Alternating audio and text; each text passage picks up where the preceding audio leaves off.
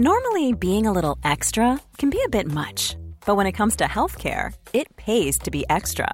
And United Healthcare makes it easy with Health Protector Guard fixed indemnity insurance plans. Underwritten by Golden Rule Insurance Company, they supplement your primary plan, helping you manage out of pocket costs without the usual requirements and restrictions like deductibles and enrollment periods. So when it comes to covering your medical bills, you can feel good about being a little extra. Visit uh1.com to find the Health Protector Guard plan for you.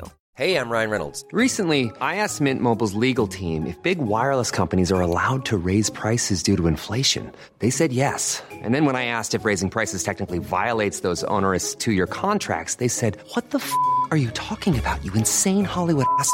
F- So to recap, we're cutting the price of Mint Unlimited from $30 a month to just $15 a month. Give it a try at mintmobile.com slash switch. $45 upfront for three months plus taxes and fees. Promo rate for new customers for limited time. Unlimited more than 40 gigabytes per month. Slows. Full terms at mintmobile.com. From the Third Coast International Audio Festival in Chicago, I'm Gwen Macsai, and this is Resound. afterwards, I was feeling better and better every time I've been in the water. And the longer I've holding my breath, the better it was feeling afterwards. Resound is a remix of music, documentaries, found sound, sound bites, and little gasps of audio we find all over the world. We listen to everything we can get our ears on, then bring you the best of what we hear each week. When you're climbing up the side of a mountain, you want air too. Your body screams stop, and your mind says, well, that's the trick. Keep breathing. Breathe. Where do we begin today? 99 chances out of 100 in a hospital. From the moment you're born, when you expel the amniotic fluid from your lungs and fill them with oxygen, the only real driving force in your life is for air. Breath is as fundamental as it gets. And yet, we, as a species, cannot just leave it at that. Oh no, we're searchers, seekers, we test ourselves. How much air do we need? And how much air can we do without? Today on Resound, stories of two men pushing their limits. One discovers he needs to devour as much air as he can, while the other decides to hold his breath. Stay with us.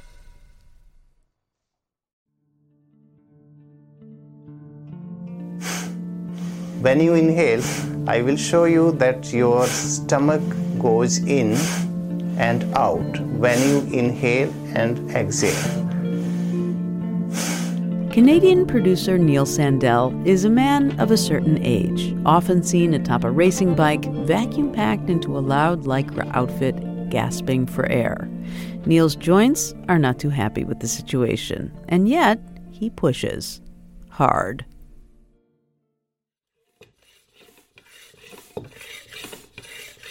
It begins with air. When you pump up the tires of a racing bike like this beauty here, you want to make the tires rock hard. You push in so much air that if you puncture, you know right away. And then you have to stop.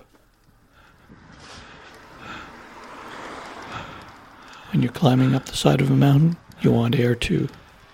Your body screams stop, and your mind says, well, that's the trick. It's what your mind says. The one thing you never want to think about is, why am I doing this?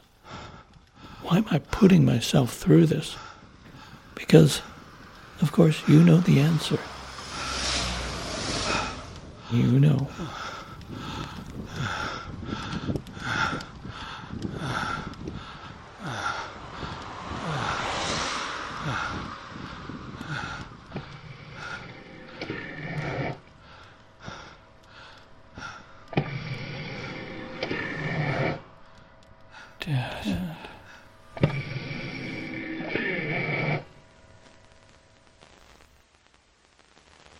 My desk at work. This is when I was around 32. And my boss calls me up and he says, Neil, the police are on the phone. They, they want to talk to you. I don't understand. And they say, You're needed at home. You should get home as soon as you can. I don't understand.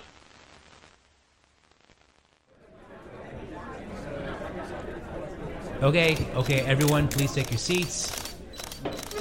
Please take your seats, thank you. Mr. Sandell will take a few questions. Can can you can you hear me? All right. You there in the back? Don't you think you look ridiculous? I mean, for a man your age? Excuse me? Well, dressed in latex and all. It's spandex, spandex. It's not latex. Latex is latex is what condoms are made out of. No, no. what do you mean, a man my age? How old are you, Neil? Now, the issue here is what I wear. That's irrelevant. Tell us the truth. Come on, why don't you answer the question? Are there any other questions about spandex? Do you have a secret thing for latex? Why not just call it what it is? A fetish. I'm not answering. I'm out of here. This this is over. I'm out of here. Neil, what are you hiding from? So, how old am I? Well, let's just say I'm an analog kind of guy. This stopwatch here, I used to use it every day on the job, the job being a radio journalist. A few years ago, I found it in a drawer, gathering dust. I was tossing out so much in my life back then, at home, at work, but I kept the watch. You know, I never missed a deadline in 30 years. When I made the big change in my life, I thought, I'm leaving all that behind. No more deadlines. Well, it turns out I still have one hanging over me. Thanks, Dad.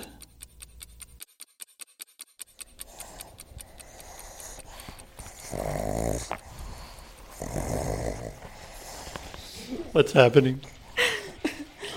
The pugs are play bowing each other, sniffing each other's butts, making noise as normal. As you say, it's the soundtrack of our life, and I'm grateful for it. My dogs. For them, it all begins with air, too.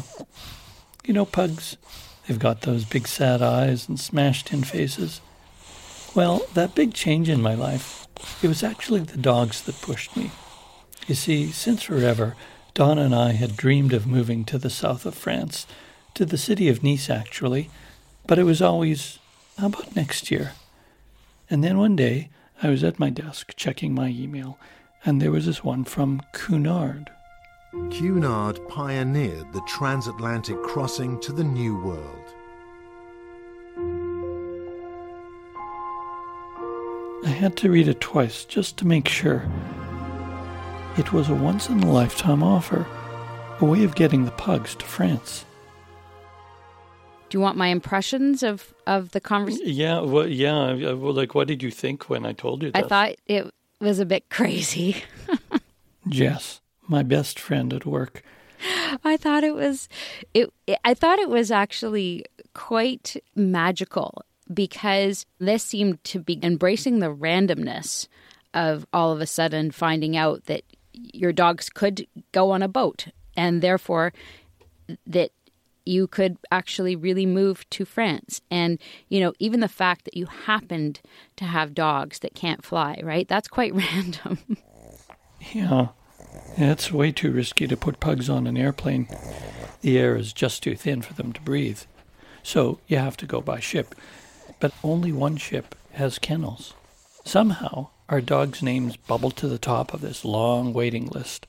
We had a take it or leave it offer to make a winter crossing in 10 months' time. 10 months to wind up her life in Canada. there was so much suspense, right? Would you get the visas? Would you get the health coverage? Would you be able to sell your house? Um, it wasn't a guarantee that you were going to go.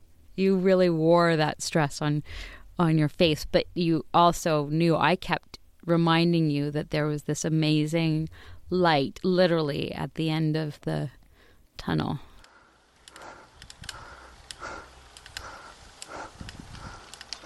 What kept me going was this memory of riding in France, near Nice, on the coastal roads.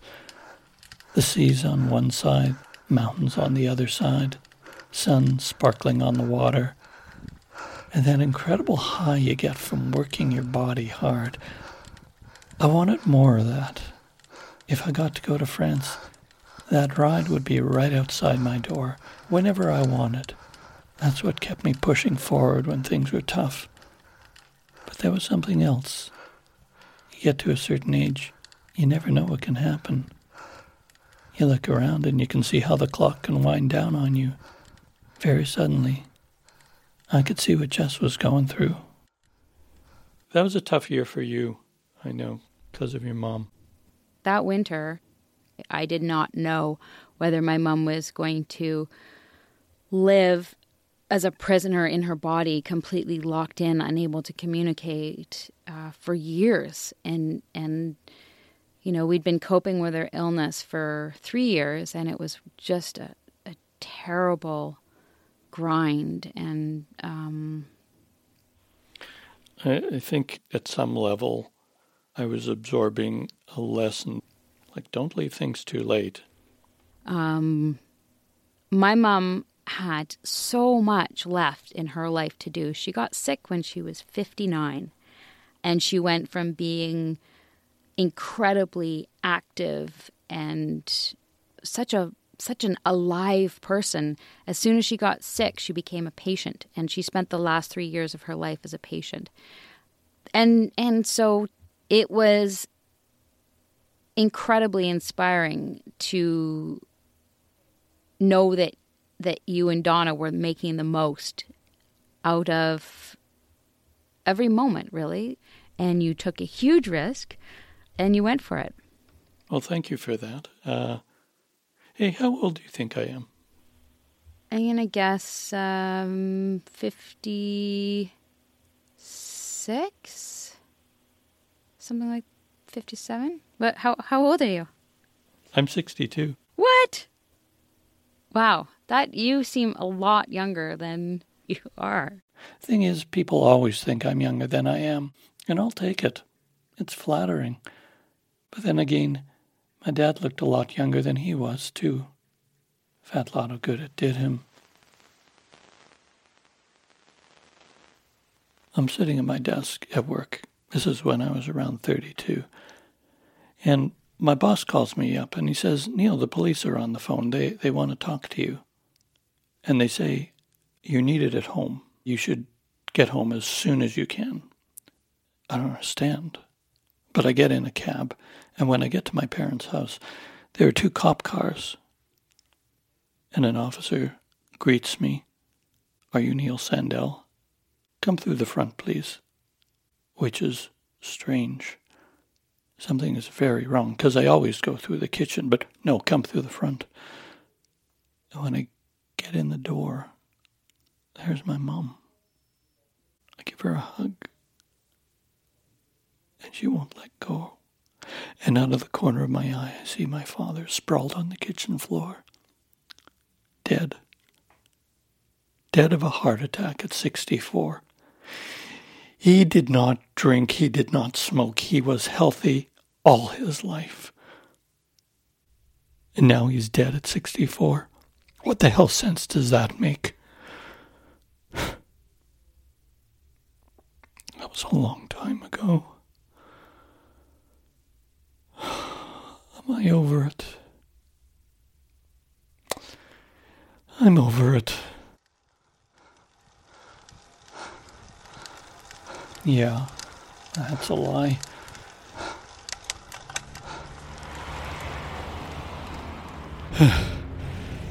Uh, about 350 meters, maybe 400 meters above Nice.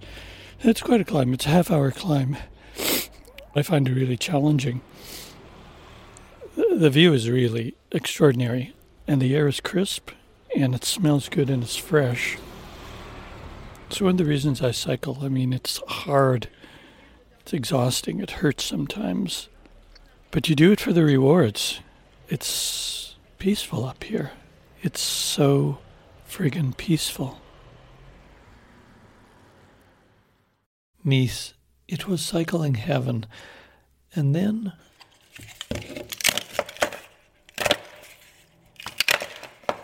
Ice, ice, ice, ice.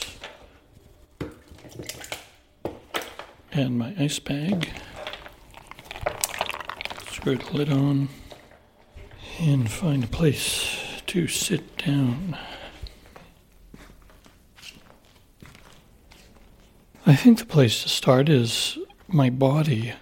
About a week ago, I couldn't even walk. Uh, I mean, it was that bad. The the my knees were swole up. So it's all about getting older. It's all about not having to give up yet another thing. I used to be able to run. I can't run anymore. Cycling is what I have left. But I can't do it in pain. It's just not worth it. Ice on left knee.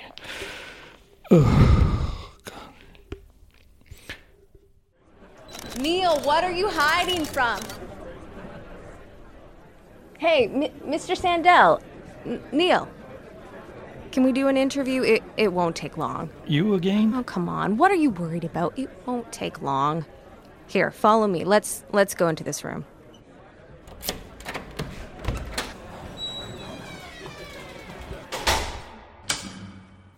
Oh, wh- what's with all the baggage in here? Let's just cut to the chase, why don't we? Why are you so driven? Driven. Well, you could be relaxing, taking life easy, but there you are out every day, cycling as if your life depended on it. It's a little nuts, don't you think? It's a little harsh. Are we almost done here? Hey, this is your fantasy. Not a fantasy. Okay, your, what are you calling this? Your meta, whatever. Are we almost done? Will you answer the question or not? Why are you pushing yourself so hard? My dad. Yeah, the heart attack. Any theories why that happened? Well, he had this type A personality. You know, he was a guy who was quick to anger, never satisfied, liked to control things. He was a guy who was, oh, what's the word?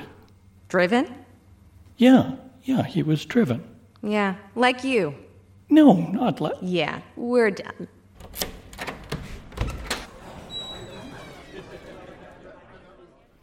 So, Donna, we have known each other how many years?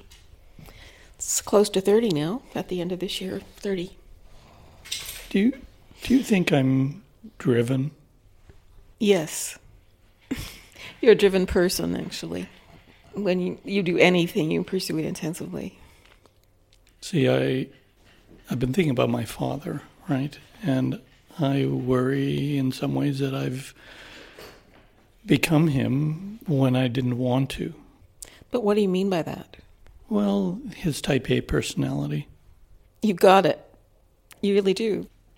What can I do about that, do you think? Have a personality transplant? I just think it's who you are. So here's something that you learn when you pull up roots. No matter how much you leave behind, you take yourself with you.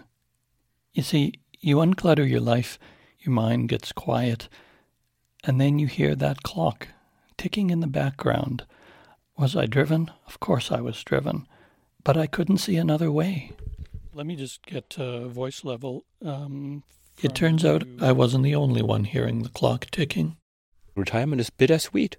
Jens Voigt, my cycling hero. I mean, it's sweet that, oh, no more suffering, no more training, but also you don't have people cheering you up anymore. You don't have a million people in Tour de France yelling at you, Jens, go, go, go. Like, you don't have that anymore. And something which worries me is I will never be as, as fit and strong and lean and ready and young like now. I'm only getting more fat, more old, and more slow, weaker. It's freaking scary to me. When he retired, his team gave him a bike stenciled with his career statistics wins 64, broken bones 11.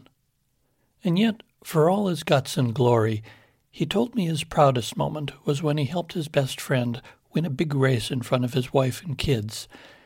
It happened in Nice, on a high mountain pass that starts at the edge of the city, the Col d'Èze. Let me tell you, it's steep. Very steep. It was just him and me. The pitch was so severe. I got a kilometer and a half, and I was starting to, to get dizzy. No, you're not going to turn around. I just bent over my bike, No, gasping for air. you can slow down a little bit, but I just had to give up, quitting is not good. and I stopped.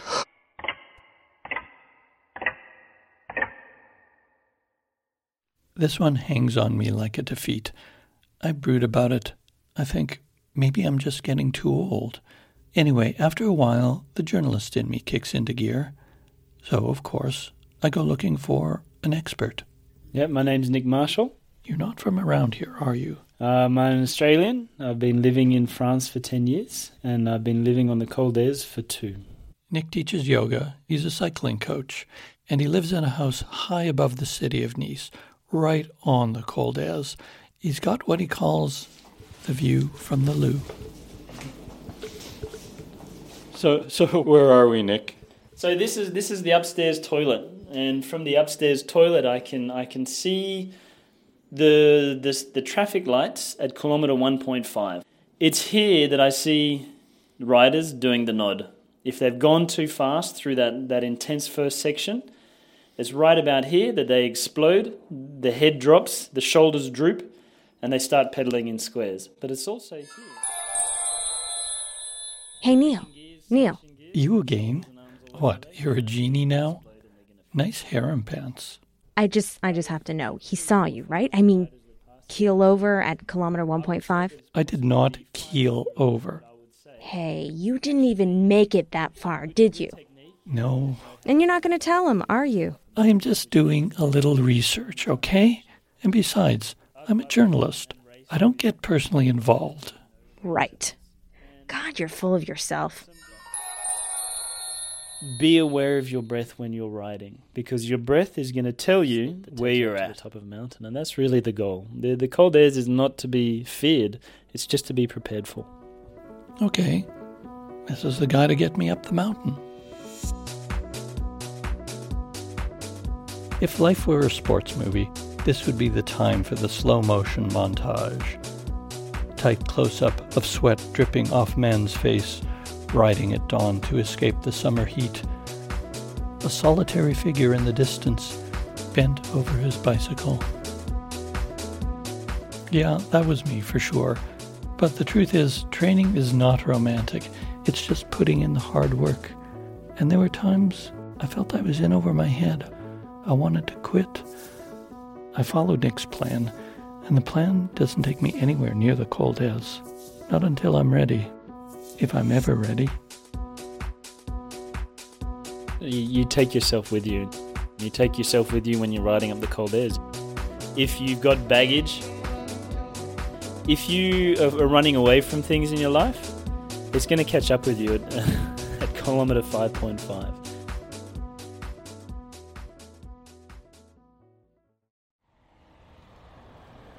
Okay, today is a big day, and I'm stopped just at the base of the Col d'Èze. This is the place where I completely quit. But I've been training. I've been training for eight, nine weeks, and today I'm going to try it, and today I'm going to do it. So let's do this.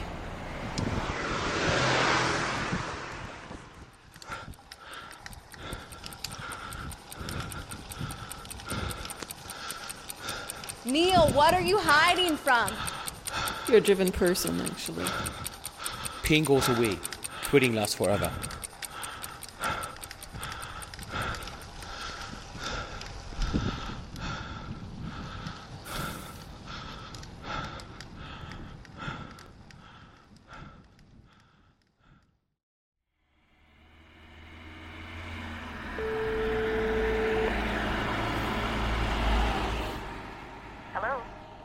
Hey, Hey, I did it. Grace. Congratulations. Thank you. Thank you. So uh, it's really interesting. Like about halfway up, I was keeping in the rhythm and things like that, and and suddenly, it's going to sound a bit strange, but it sounded, it felt like my dad was talking to me, and he was saying, "Yeah," and he was saying, "You know, you're doing better than me. You've already, you're already doing better than me. You're going to leave me behind. You're going to last longer." And, and then he said, "You know, it's time to let go." Well, you don't have to let go of all the good memories of you have your dad, of, you know, the of going fishing and so on. But it's it's of the you know the fear that's been driving you for so many years. I just feel like I've had a a shadow or a monkey on my back, you know. Mm-hmm. Anyhow, see you soon. Bye.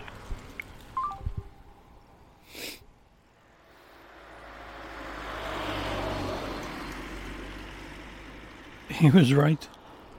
It's time to let go. It's time to say goodbye.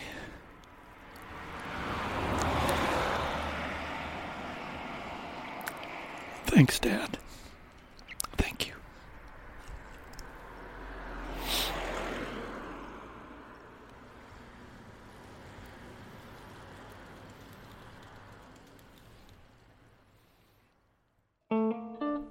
Air was written and produced by Neil Sandell for Radio Tonic from the Australian Broadcasting Corporation's Radio National.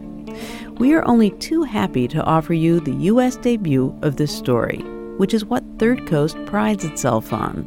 We look for stories all over the world, stories you may otherwise never get to hear, and bring them to you on this show and podcast, on our website, through our awards, our conferences, and our public listening events in Chicago and beyond. Coming up after the break, we bring you another North American debut from the UK about a man who finds breathing room by diving into an airless world. Stay with us.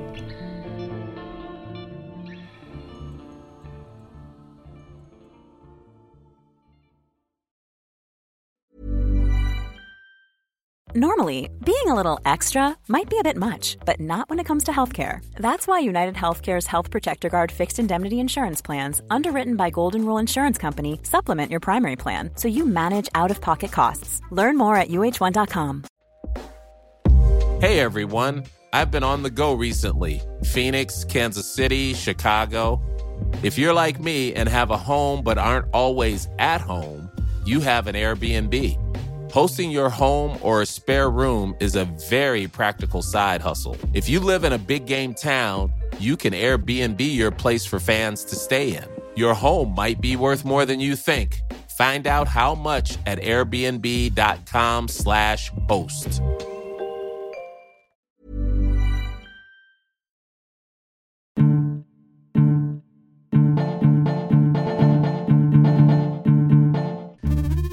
Welcome back to Resound from the Third Coast International Audio Festival in Chicago. I'm Gwen Macsai.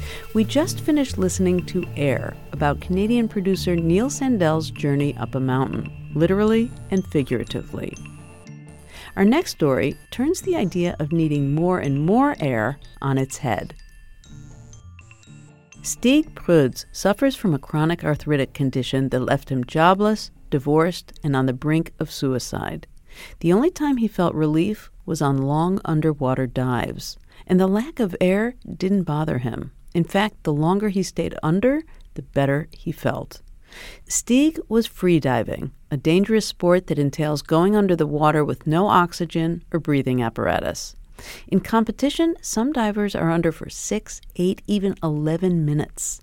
It wasn't long before Stig started competing, and within a year he was ranked in the top 10 freedivers worldwide.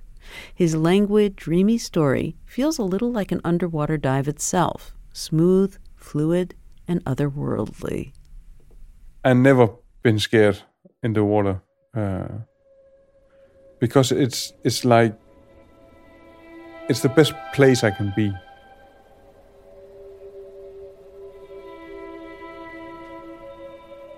When you're coming up, the third breath you're taking, when you're coming up with the water, it's just like yeah, almost you're born at at new again.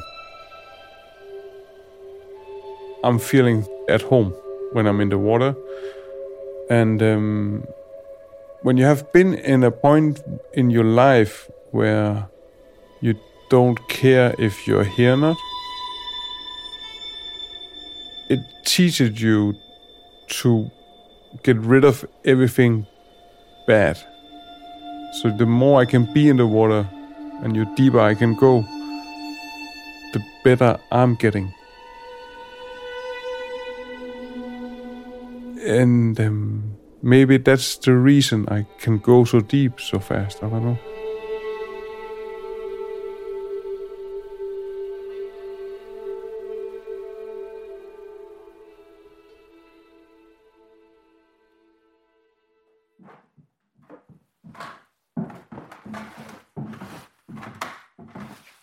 And then we have, I don't know, 10 wetsuits hanging around here. Uh, I need a wetsuit for actually, yeah, different kind of water I'm diving in, if it's cold water or warm water. A lot of suits is hanging around here. Uh, but it's nice with some equipment. I'm a man and I love equipment, so it's cool. uh, yeah. Some of them is is uh, really thick and some is really thin. The colder water is, the, the thicker wetsuit I have need to have on. And there's another thing when you're doing a lot of diving, then the dive reflex kicks in, and it that really want that makes your body want to pee.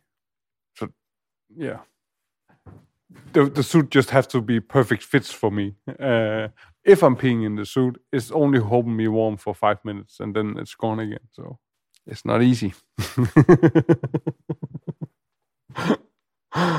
uh, so actually, I don't, I don't, I'm not sure that I, I don't. I actually think every freediver is peeing in the suits, but we do sometimes. But don't say it to anyone.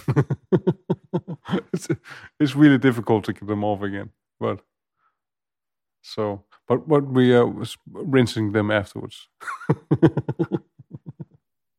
yeah, it's hard to be freediver.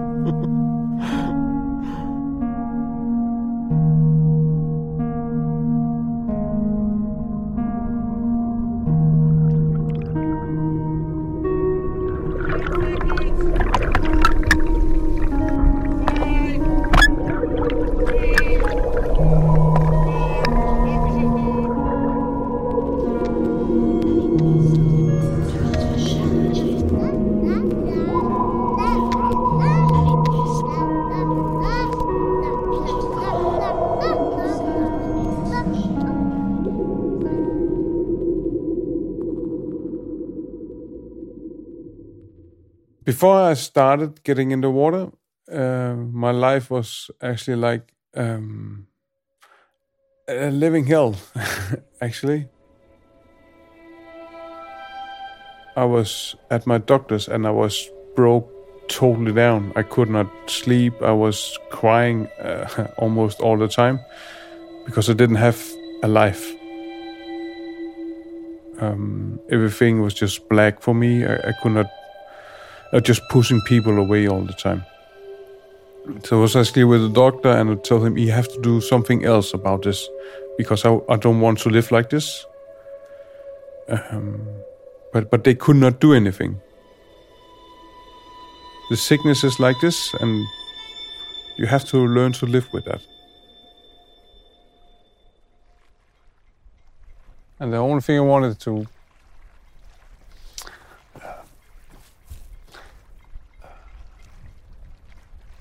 um,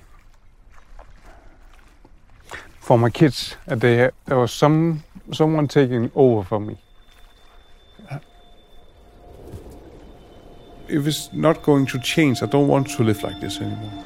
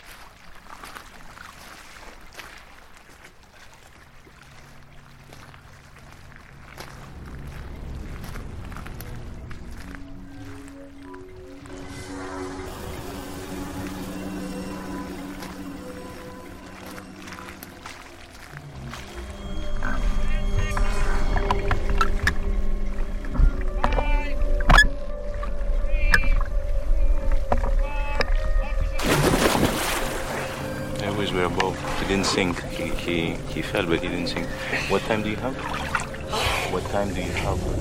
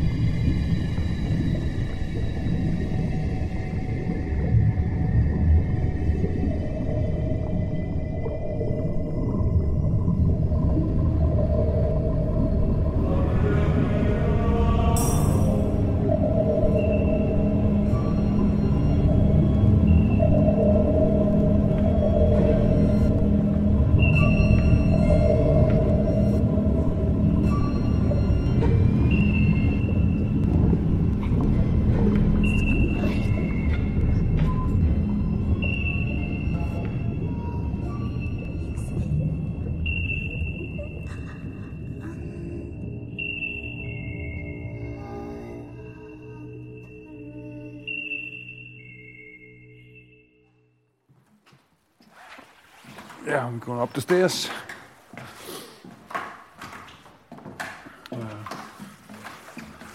And then my little sauna is in, in there. It's it's not a regular sauna. It's an infrared warm uh, sauna, and it's yeah, it's a little box actually. You can only sit. You can sit two people in there, but it's not nice.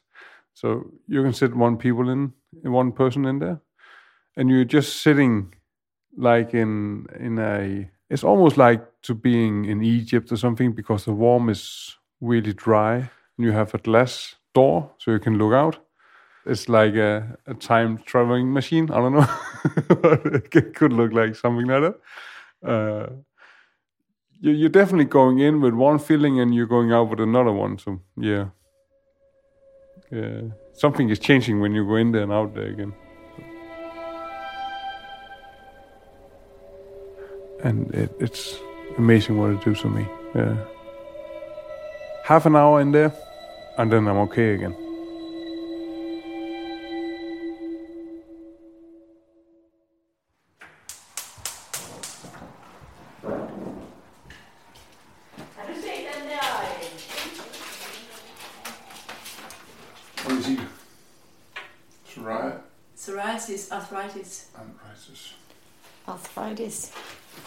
Fordi, jeg finder på min egen når jeg synes, det er lidt besværligt. Så Så det blev er bare nogen. oasis.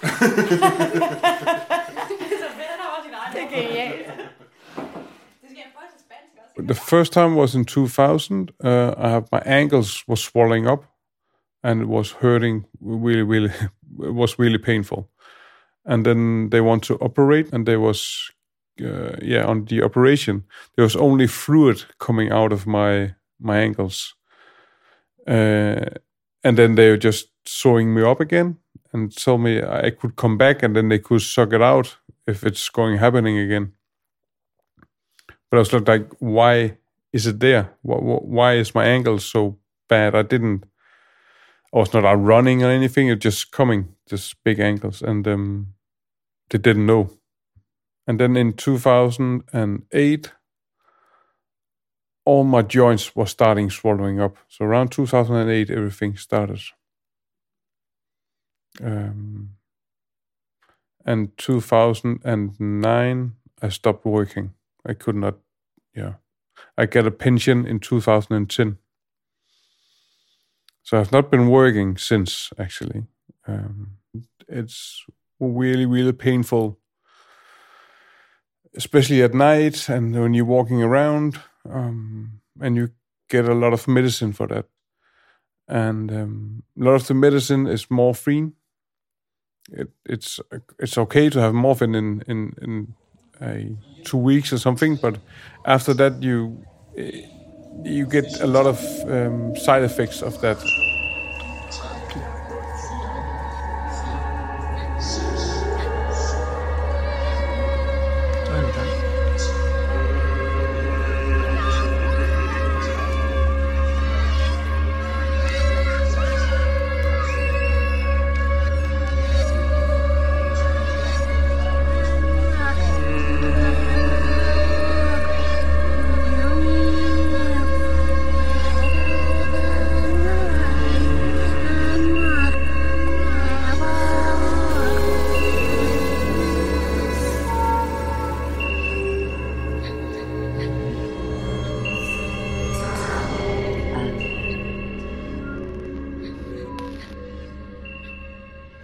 You can actually not remember everything you're doing. It's like, is it a dream or have I done those things? Um, I couldn't, yeah, couldn't drive a car. Uh, I couldn't walk normally. I was walking around with sticks. Uh, if we're going out, yeah, in fun parks and something like that, it, it was I was sitting in a wheelchair.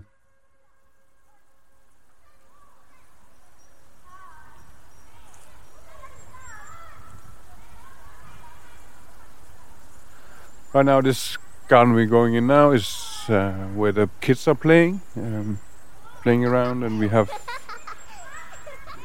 uh, yeah, they can cycle around and enjoy. And there's a lot of berries around here. Uh, they can play, and in the whole summer there's berries everywhere, and um, a lot of apples and a lot of good things. And they like to go down and eat all of this. And uh, I love to have all the space. It's really, really nice to have all the space now. Uh, I'm really enjoying to be down here.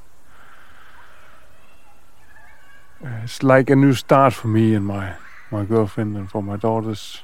Um, starting a new life and trying to get more out of it. And yeah, so it's it's a new start for me. For all down here. So we love to be here.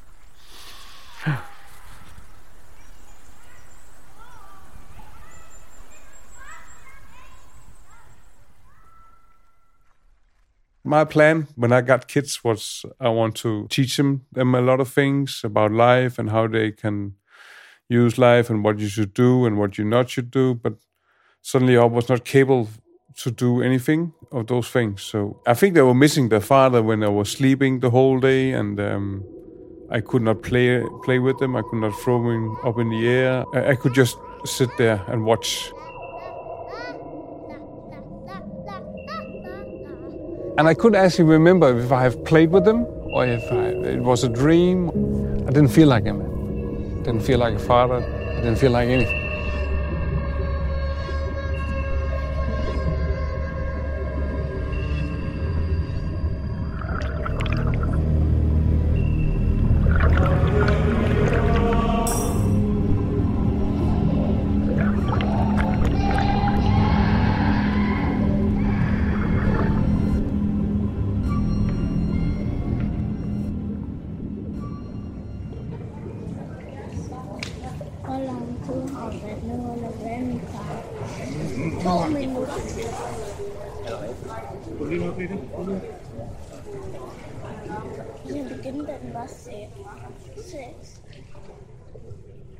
Have an illness called psoriasis arthritis.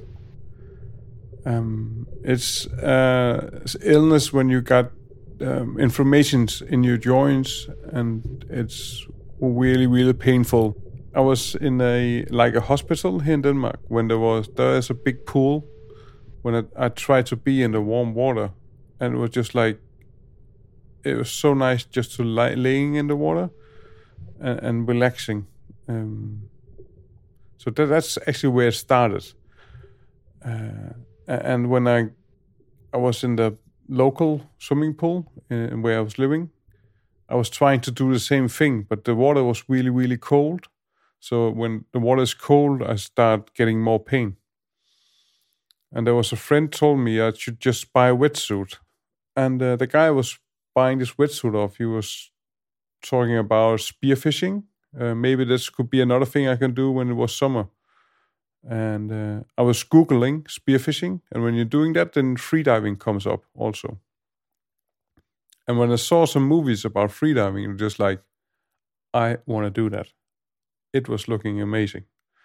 It was everything was going really, really slowly, and saying maybe that's something I can do.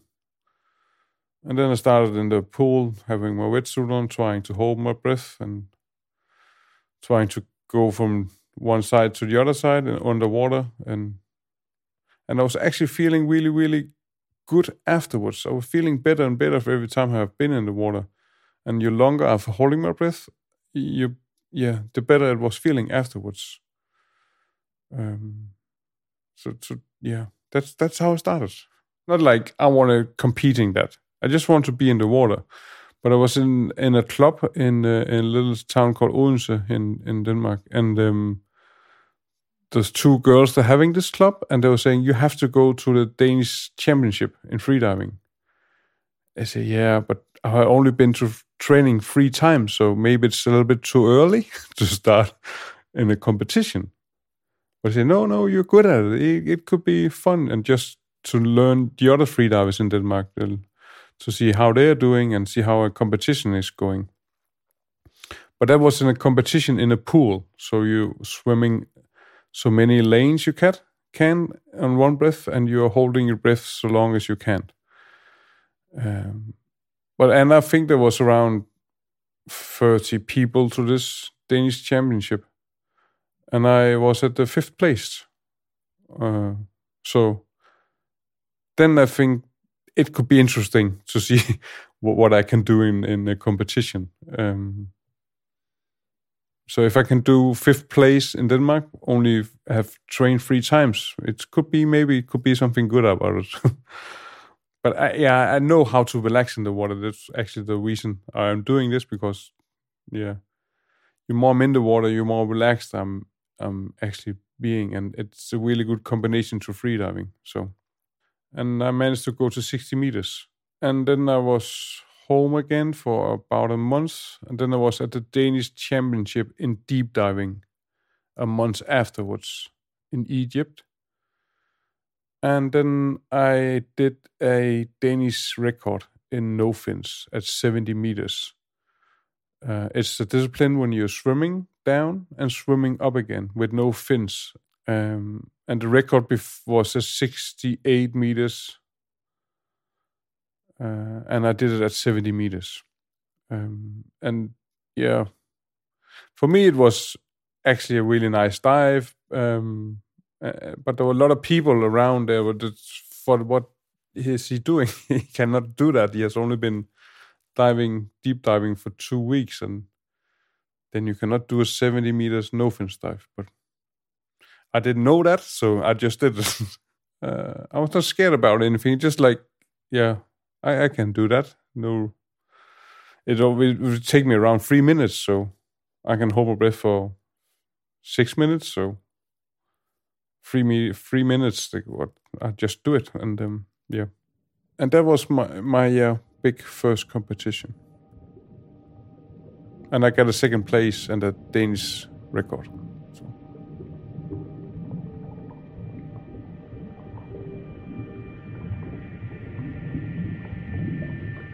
When I'm going down in the water and holding my breath, it's uh, I I don't have a lot of thoughts. Um, I only think about yeah my daughters, my girlfriends, and uh, a lot of good things.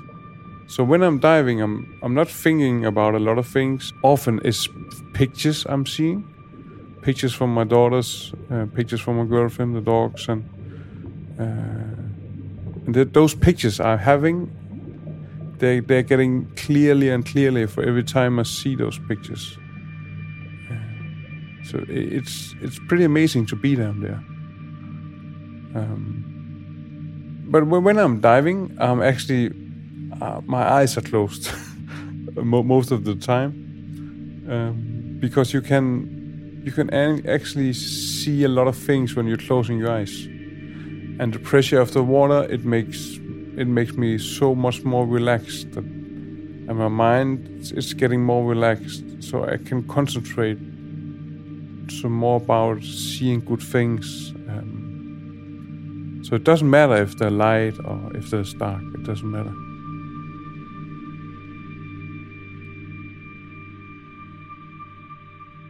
When i hit the 25 meters i'm so heavy in the water that I can free fall to the depth I'm going to, let us say 100 meters. So I'm free falling from 725 meters down to 100 meters. And that's the thing. That's the really, really big thing about freediving because you are totally weightless. You're just falling in the water. You're feeling the pressure of the water is getting bigger and bigger. It's like it's almost like when you're a little child and you're getting tucked in by your mom in uh, in your bed, and uh, and you're getting more and more relaxed, and you're just falling through the water. And when I'm diving, it, it's not it, the pictures is coming to me, and when I gather pictures, think this this is really a nice picture. Then I just have these pictures in my head, and I'm actually like I'm swimming into the picture, so I can see there's more and more details in them. Yeah, my daughter's sitting out in the garden or sitting playing around, um, and then you can see what she's playing with. Uh, maybe you can see the house in the background, and um, then you can see how the colors of the windows are, and you can see the color of, us, of my daughter's eyes. Or you're going in really, really small details. Um, and when you're doing that with your mind, then the time is flying really, really fast. And suddenly you're up again at the service, and yeah, and then the dive is over. but it was uh, a really nice trip in into this picture I got.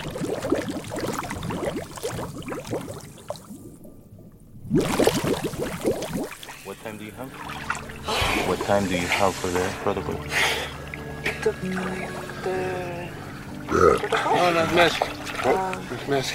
it's a really good mask. Okay. Hang on. Wait, hold on a minute. Do you have it? Do you have a tag? Yeah. You have a tag? Uh, yeah. Okay. Wait. Wait. Okay. Wait. At the competition, it was like I was jumping in the water and just I didn't know actually what I was going into, but it was nice to doing something again because I have not done anything for around five years, just laying around uh, and not doing anything for myself or for those people I was around. So in the competition, it was just like I can do something. It was so amazing. I just feel like I was out flying or something like that. Uh, like you have a big knife in your back, and suddenly someone is removing that, and all the pain of that is going away, and I'm impressing other people. That's amazing. Uh, someone is thinking I am something special again. Um, so yeah, that that that that what it did to me. So it was yeah. It, it's okay. I, I can I can live with that as, as it is now. Uh, I I have something, a place I can go to where I know now it's everything is okay again. Um, I can also say it another way. If if you're going scuba diving, the scuba diver he's going out to to see a lot of fishes and exploring the ocean. But when we're going free diving, it's like you are ex- you're diving inside yourself actually. And I know uh, when I'm going in the water, I'm free again.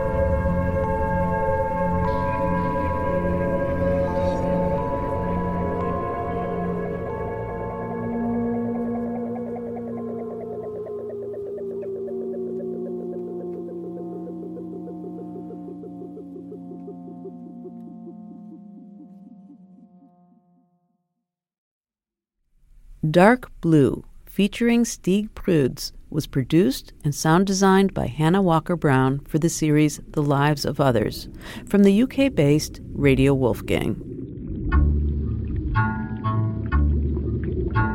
Speaking of free dives, take one into our archive. We have over 2,000 great radio stories for your listening pleasure. Take them with you anywhere you go. ThirdCoastFestival.org.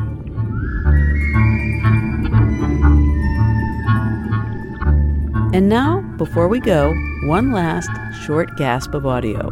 Producer Inga Hunte takes on a laborious search for Mr. Right. So laborious, it leaves her breathless. I'm new. I'm new to the city. So some things I just checked, I don't even know what they are. I'm attracted to big brains, a sense of humor, and a guy who doesn't take himself too seriously. I like independent movies. I like books. I like traveling. I'm a music junkie. I have a broad sense of the world, and I'm open to people of all ethnic origins. I'm pretty funny. Not your average Chicago girl from New Orleans. So anything is an occasion to drink. Hit me up if this is at all interesting for you. I'm looking for a male to explore and share live, love, and learning. I'm a college educated, curious woman with the energy of a 25 year old, the body of a 38 year old, and the wisdom of my years. It is very important my home is a comfort to my family and friends. But I love to explore the city and travel. You are confident with the courage to commit. You love a variety of activities with your mate, your friends, and family in a balanced life. Hey, you over here. I'm a SBF seeking a slightly lower WM for a casual relationship. I'm very kind shopping. I like traveling, fine dining, learning new cultures, new things, and meeting new people. Sexy, attractive, ambitious, nice, and know how to treat a lady. I like my man. Older, worldly, chivalrous, fun loving. Never say never. Yes, I might make you jump out of a plane or scuba dive in Cabo. I hope you are ready. I consider myself an adventure seeker. With one problem, I work too much. I find it hard to meet successful individuals with my schedule, but I'm willing to try. I'm looking for an intelligent, attractive, tall man who can really make me laugh. Hope some of you are out there.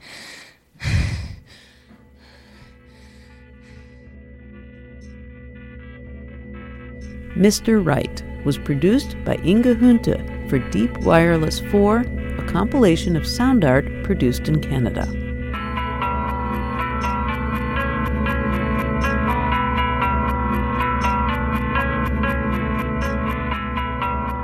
You've been listening to Resound from the Third Coast International Audio Festival in Chicago. I'm Gwen Macsai.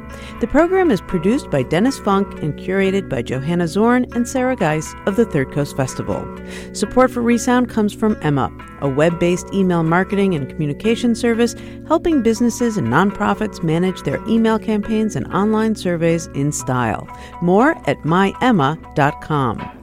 The Third Coast International Audio Festival is a nonprofit arts organization made possible with lead funding from the Richard H. Driehaus Foundation and the John D. and Catherine T. MacArthur Foundation. Additional support is provided by the Riva and David Logan Foundation and the National Endowment for the Arts. The Third Coast Festival is supported in part by a grant from the Illinois Arts Council Agency. Special thanks to our many individual contributors from Chicago and around the world. The Third Coast Festival, now an independent arts organization, was originally founded at WBEZ Chicago. If you want to contact us, we would love to hear from you. Email us at resound at thirdcoastfestival.org. You can also connect with us through Facebook and Twitter. Resound returns next week with more radio that you can't hear anywhere else unless you live everywhere else.